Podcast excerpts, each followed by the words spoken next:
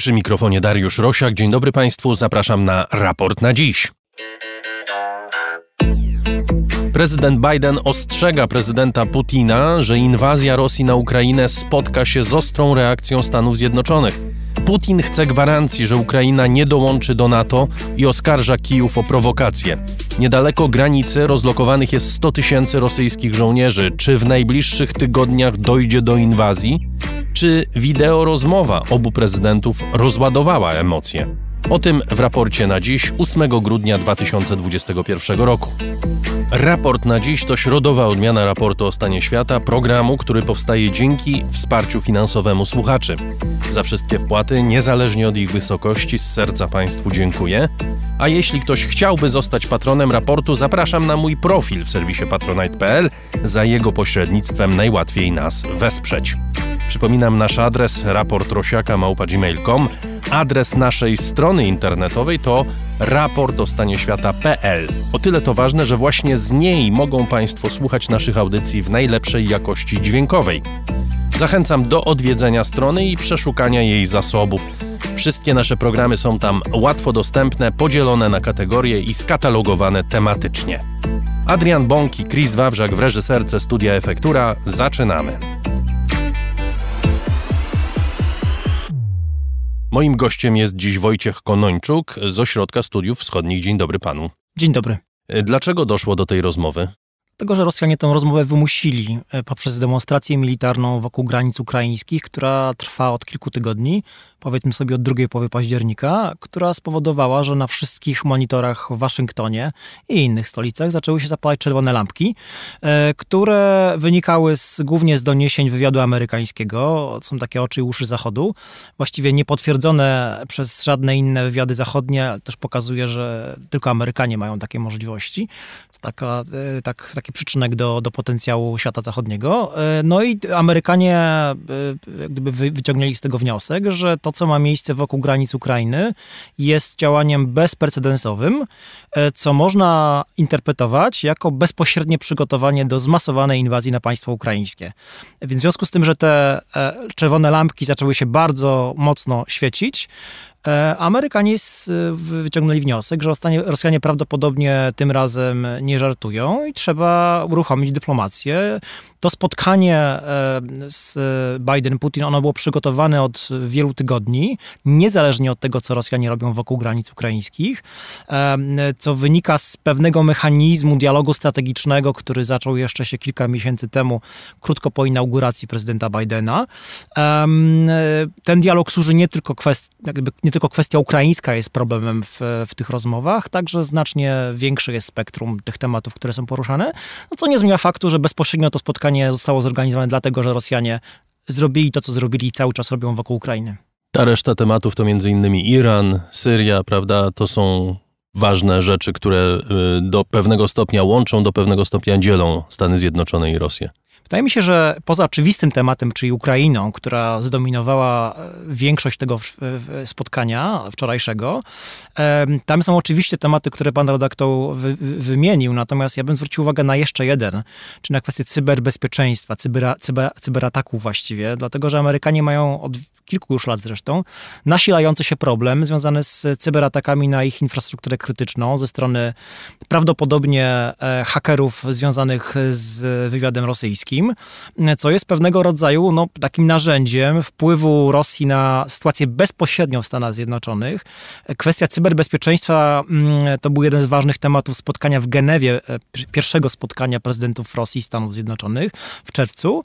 No jak widać, problem pozostaje nierozwiązany i Rosjanie nie zamierzają go rozwiązywać, bo to jest ważny aktyw w ich rękawie. Opisał pan sytuację, w której Rosja rozdaje karty, realnie rzecz biorąc, dyplomatycznie, prawda? To znaczy wprowadza sto tysięcy żołnierzy na granicę, no i Amerykanie reagują. Reagują w jaki sposób? No w taki, w jaki Zachód jest przyzwyczajony do reakcji, to znaczy szuka dyplomatycznego rozwiązania. Ale o co chodzi Putinowi? To znaczy jaki jest jego cel? Czy jego celem jest realnie zaatakowanie Ukrainy, wejście w wojnę, która jest przedsięwzięciem ryzykownym zawsze, czy też może ma jakiś inny cel, który uda mu się zrealizować przy pomocy środków dyplomatycznych? Głównym celem rosyjskim jest, mówiąc najkrócej, odzyskanie wpływów na Ukrainie. I to nie jest nowy cel, jest to zadanie, które stoi przed Kremlem od, od kilku już lat, od dwa tysiące czternastego roku. Rosjanie uznali, że są ku temu sprzyjające okoliczności zewnętrzne, żeby przystąpić do pewnych, do pewnych działań. Znaczy, trzeba pamiętać, jaka jest percepcja świata dzisiaj z perspektywy Kremla. Znaczy, oni postrzegają nową administrację amerykańską jako generalnie słabą, której celem, czy głównym priorytetem nie jest Europa Wschodnia, nie jest Ukraina, tylko Azja i przede wszystkim wyzwanie związane z Chinami. Widzą Unię Europejską, która jest pogrążona we własnych problemach wewnętrznych, gdzie mamy serię wyborów, niedawno zakończone niemieckie, zbliżające się wybory prezydenckie we Francji.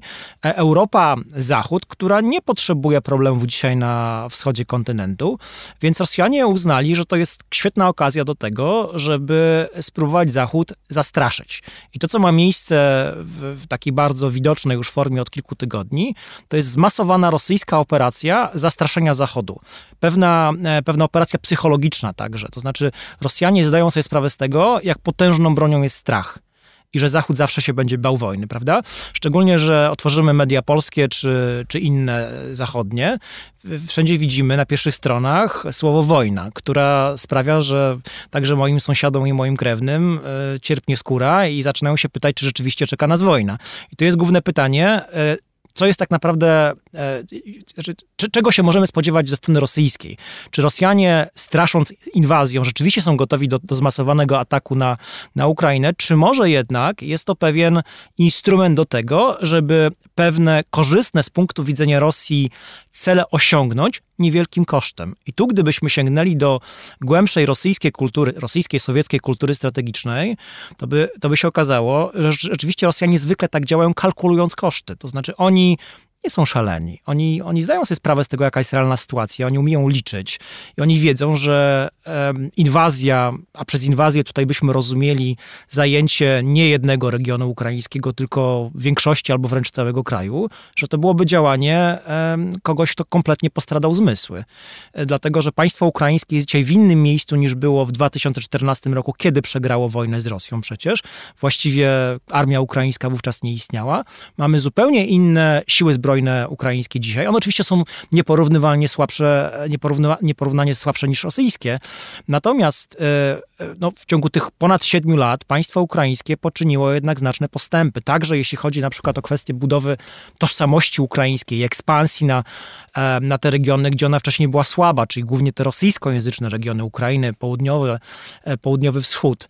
Więc yy, ja bym się raczej spodziewał nie tyle zmasowanej yy, inwazji, co znowu wydaje się działaniem dzisiaj bardzo mało prawdopodobnym, powiedzmy to sobie otwarcie. Natomiast to, co Rosjanie mogą zrobić, co pewnie zrobią, zobaczymy w jakiej formie w najbliższych tygodniach czy, czy, czy miesiącach, to jest ograniczony konflikt. To znaczy trzeba pamiętać, że wojna na granicy rosyjsko-ukraińskiej, ona de facto trwa od czternastego roku. Działania wojenne tam się nigdy nie skończyły. Ten konflikt jest niezamrożony.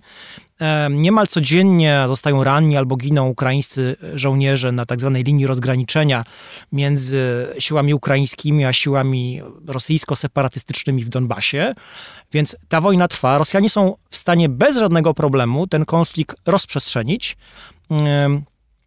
Także na inne, na inne regiony Donbasu, które dzisiaj są pod kontrolą Kijowa, a także, żeby pokazać, że w tym, co robią, są wiarygodni i to nie są żarty, są pewnie też w stanie uderzyć w infrastrukturę krytyczną ukraińską w innych regionach Ukrainy. Powiedział pan o tych siedmiu latach. To jest czas, kiedy rzeczywiście na Ukrainie bardzo silnie daje się zauważyć właśnie te tendencje patriotyczne, budowy narodu. Są również reformy, demokratyczne reformy instytucji państwowych. Czy Rosjanie widzą, że Ukraina może stać się udanym eksperymentem demokratycznym? Czy to jest coś, co budzi również ich niepokój, że Ukraina może po prostu stać się demokratycznym państwem, które będzie przy granicy z Rosją? Tak, to jest coś, co zawsze budzi niepokój rosyjski, chociaż oni też często wyśmiewają reformy ukraińskie czy transformację demokratyczną na Ukrainie, uznając ją za zakończoną fiaskiem, ale myślę, że nie wykluczają tego, że państwo ukraińskie jednak w bliższej niż dalszej perspektywie odniesie sukces, także jeśli chodzi o transformację ekonomiczną. Myślę, że również do pewnego stopnia obawiają się udanej transformacji ukraińskich sił zbrojnych, dlatego że to, co się zaczęło po roku czternastym, to jest proces niezakończony, znaczy pewna westernizacja, modernizacja, czy właściwie budowa nowych, na dobrą, na dobrą sprawę, sił zbrojnych ukraińskich przy dużym wsparciu ze strony kilku państw zachodnich jest procesem niezakończonym. W dwa tysiące dwudziestym drugim i dwa tysiące dwudziestym trzecim roku ukraińskie siły zbrojne oczekują na dostawę nowego wyposażenia, nowych, nowej broni ze strony Zachodu, co, co sprawi, że ich potencjał będzie nieporównywalnie silniejszy niż jest dzisiaj. Tak? Więc być może jednym z celów rosyjskich, tak bym przypuszczał, jest również ograniczony konflikt, który będzie miał także na celu zniszczenie ukraińskich sił zbrojnych. Znaczy znowu, Rosjanie nie potrzebują inwazji pełnoskalowej na państwo ukraińskie, tylko pewnych celnych ostrzałów, uderzenia w ukraińskie siły położone głównie przy granicy z, z Rosją i Donbasem. Doradca do spraw bezpieczeństwa narodowego Jake Sullivan jasno powiedział po tej rozmowie, że Stany Zjednoczone mają pewien zestaw operacji, które mogą przeprowadzić w wypadku tej inwazji ewentualnej. To by było rozmieszczenie dodatkowych wojsk, doposażenie armii ukraińskiej, sankcje oczywiście gospodarcze. On również zauważył, że ten gazociąg Nord Stream dwa może stanowić taką dźwignię, argument dla Zachodu w negocjacjach z Rosją. To jest jeszcze jeden chyba powód do takiego przekonania, że dopóki tej certyfikacji przynajmniej nie będzie, Putin na żadną formę agresji wojskowej się nie zdecyduje. Tak, rzeczywiście. To jest jeden z tych warunków, które jeśli byśmy przyjęli, że Putin myśli racjonalnie, to powinien... A musimy tak przyjąć, bo dlaczego miałby... mielibyśmy przyjmować inaczej? Nie, nie dał dowodów jak dotąd, że myśli nieracjonalnie. No, myślę, że pewne dowody jednak dał. Weźmy choćby jego niedawny artykuł na temat Ukrainy, gdzie on przekonuje na kilkunastu stronach, że Rosjanie i Ukraińcy to jest de facto jeden naród. Więc ja bym jednak e, sądził, że Putin ma pewną e, antyukraińską obsesję, że on uważa, że ważnym dziedzictwem jego rządów będzie przywrócenie historycznej łączności między Rosją i Ukrainą. Zresztą, gdybyśmy spojrzeli na e, pierwszy okres jego rządów, to bardzo wtedy już się widocznie za, e, e, można było to zauważyć. Więc e, jak gdyby wracając do pana redaktora pytania dotyczącego tego, jakie instrumenty wpływu na, na, na Rosję może mieć dzisiaj Zachód. Nord Stream dwa z całą pewnością jest jednym z nich. I to było może szczególnie widoczne wczoraj, kiedy przed Senatem amerykańskim odbyło się przesłuchanie zastępczyni sekretarza stanu Wiktorii Nuland. Senatorowie amerykańscy przepytywali ją co do tego, jakie środki może podjąć administracja Bidena i tutaj na pierwszy plan wysunęła się właśnie kwestia, wysunęła się kwestia Nord Stream dwa. Amerykanie oczywiście mogą, jeśli będzie taka potrzeba, nałożyć nowe sankcje, ale ja mam wrażenie, że oni jednak próbują przekonać do tego Niemcy, że to sami Niemcy, w przypadku gdyby powstała taka konieczność, czyli to należy czytać jako agresyw, agresja Rosji przeciwko Ukrainie, to sami Niemcy powinni zablokować Nord Stream dwa, ale to będzie trudniejsze, kiedy ten gazociąg dostanie certyfikację od niemieckiego regulatora i to jest prawdopodobnie kwestia najbliższych trzech do czterech miesięcy. No problem oczywiście polega na tym, że Niemcy realnie rzecz biorąc nie mogą się z tej decyzji wycofać, bo to jest decyzja, która stoi u podstaw w ogóle ich transformacji energetycznej i polityki, która prowadzona jest już od kilku lat i będzie prowadzona w najbliższym czasie. Więc tutaj mamy pewną matnię polityczną, w którą zapędziły się i Niemcy, i Amerykanie, podpisując z Niemcami porozumienie w lipcu. Bardzo trudno będzie realnie rzecz biorąc Nord Stream dwa wykorzystać, czy nie? Czy myśli pan, że ciągle jakieś miejsce jest? Myślę, że to będzie zależało od tego, co zrobią Rosjanie. Gdyby się okazało, że mamy do czynienia z ewidentnymi e, działaniami rosyjskimi, które e, pewnie znowu będzie to raczej e, e, ograniczona agresja, ale jednak moim zdaniem jakie działania, jakieś działania zbrojne Rosjanie, jeśli zobaczą, że ta druga strona, czyli Zachód, nie przyjmuje rosyjskich warunków i żądań, to pewne działania militarne mogą podjąć. Także dlatego, że oni mają właściwie niewiele innych instrumentów wpływu na państwo ukraińskie i na Zachód dzisiaj. Zdają sobie sprawę z tego, że właśnie działania wojskowe najlepiej przemawiają do wyobraźni i polityków, i społeczeństw zachodnich. W tej sytuacji bym jednak nie wykluczał, że co najmniej ten projekt zostanie zahamowany, tak? Znaczy postawiony na, pełno, na pewną pauzę. Trudno mi sobie wyobrazić, że Niemcy, państwo, w którym jednak jest w dużym stopniu konsensus polityczny, poza zielonymi, co do tego, że ten, gaz, że ten gazociąg powinien zostać uruchomiony, nagle powiedziały nie, wydaliście kilkanaście miliardów dolarów, ale jak gazociągu nie będzie, gaz nigdy nim nie popłynie. To jest raczej trudne do wyobrażenia. Myślę, że Rosjanie też to wiedzą i dlatego raczej będą próbować robić to, co, to, co chcą robić w pewien bardziej no, wyrafinowany sposób. Jak cała ta sytuacja odbierana jest w tej chwili na Ukrainie, zarówno wśród polityków, jak i wśród normalnych ludzi tak zwanych? To znaczy, czy ludzie się przygotowują na wojnę? Nie, znaczy na pewno nie ma tam paniki. Także politycy ukraińscy, co jest ciekawe, nie próbują sytuacji zaostrzać. Mamy komunikaty choćby od ministra obrony ukraińskiego, który mówi, że armia ukraińska jest przygotowana na ewentualną rosyjską agresję. Chociaż to jest oczywiście robienie pewnej pokerowej miny. Oni sobie zdają sprawę z tego, że armia ukraińska może zostać rozbita w bardzo krótkim czasie. Natomiast nie ma na Ukrainie gotowości do walki, warto podkreślić, do y, przyjęcia warunków rosyjskich. Znaczy, kluczowym warunkiem rosyjskim jest implementacja przez Kijów porozumień z Mińska z dwa tysiące piętnastego roku. I tutaj możemy krótko przypomnieć, że to były porozumienie, które zostały podpisane w Mińsku e, przez ówczesnego prezydenta Ukrainy Piotra Poroszenkę e, po kilkunastu godzinnych negocjacjach w formacie przywódcy Rosji, Ukrainy, Francji i Niemiec. E, jest to porozumienie, które jest dla Ukrainy niekorzystne, które zostało podpisane przez Poroszenkę trochę na zasadzie przystawienia pistoletu do głowy. Siły zbrojne rosyjskie na wschodzie Ukrainy zwiększały obszar, który, który kontrolowały, co groziło rozlaniem się tego konfliktu poza tylko Donbas.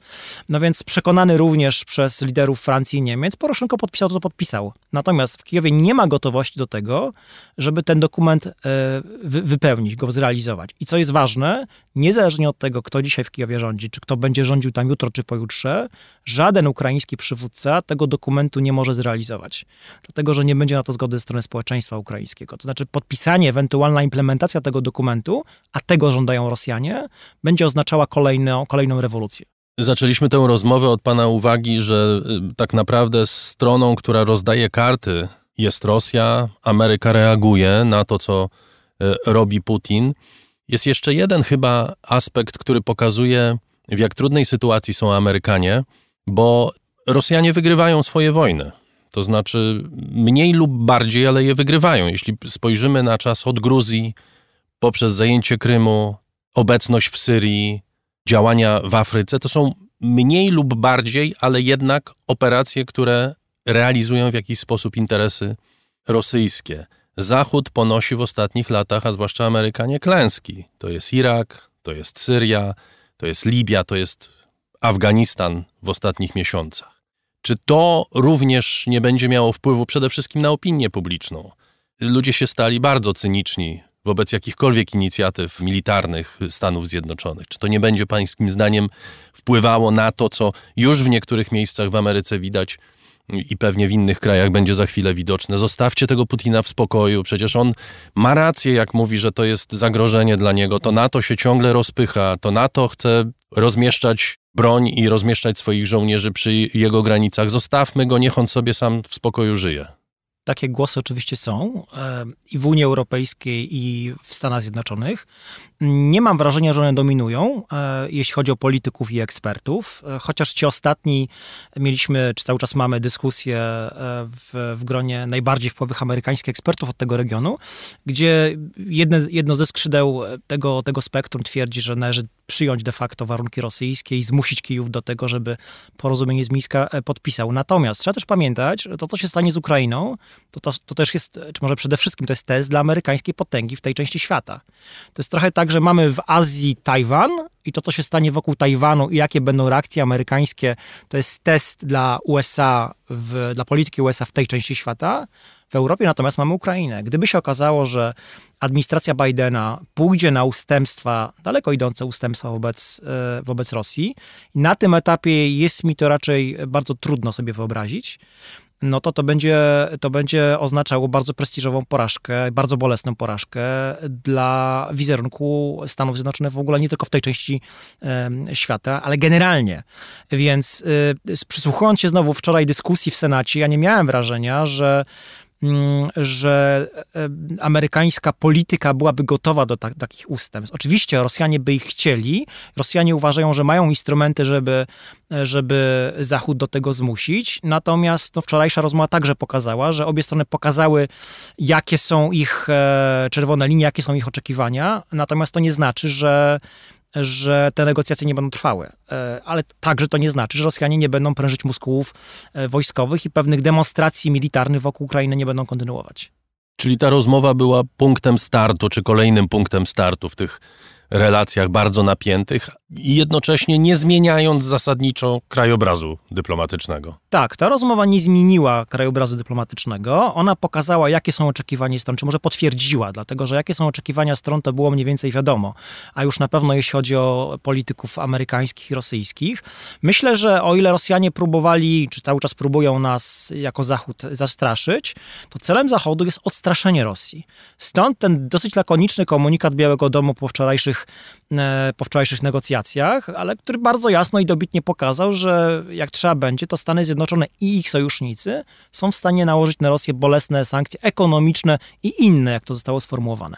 Wojciech Konończuk z Ośrodka Studiów Wschodnich był gościem raportu na dziś. Dziękuję panu bardzo. Dziękuję również. To prawie wszystko w raporcie na dziś. Zapraszam państwa na sobotę na raport o stanie świata. Przypominam, że nasze wszystkie programy powstają dzięki państwa ofiarności i zaangażowaniu. Bez was nie byłoby raportu o stanie świata. Dziękuję bardzo.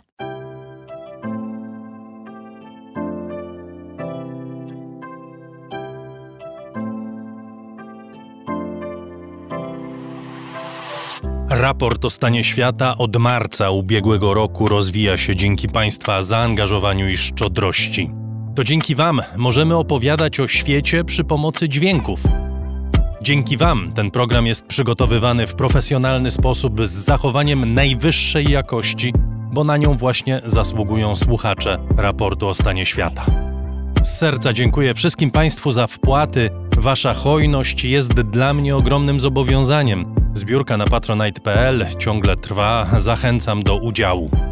Najhojniejsi patroni raportu o stanie świata to ArtRage kropka p l. Książki dostępne dla każdego. Za tyle, ile chcesz zapłacić. Bierz i czytaj. Aureus. Leasing, kredyt, ubezpieczenia, księgowość. Sprawdź nas na w w w kropka aureus kropka p l. Hotel Bania, termal i ski z pakietami świątecznymi i sylwestrowymi. Firma doradcza Credo. Handyhand kropka p l. Zapewnimy nadzór nad twoją budową, sprawdzimy stan techniczny lokalu przed zakupem lub odbierzemy go od dewelopera.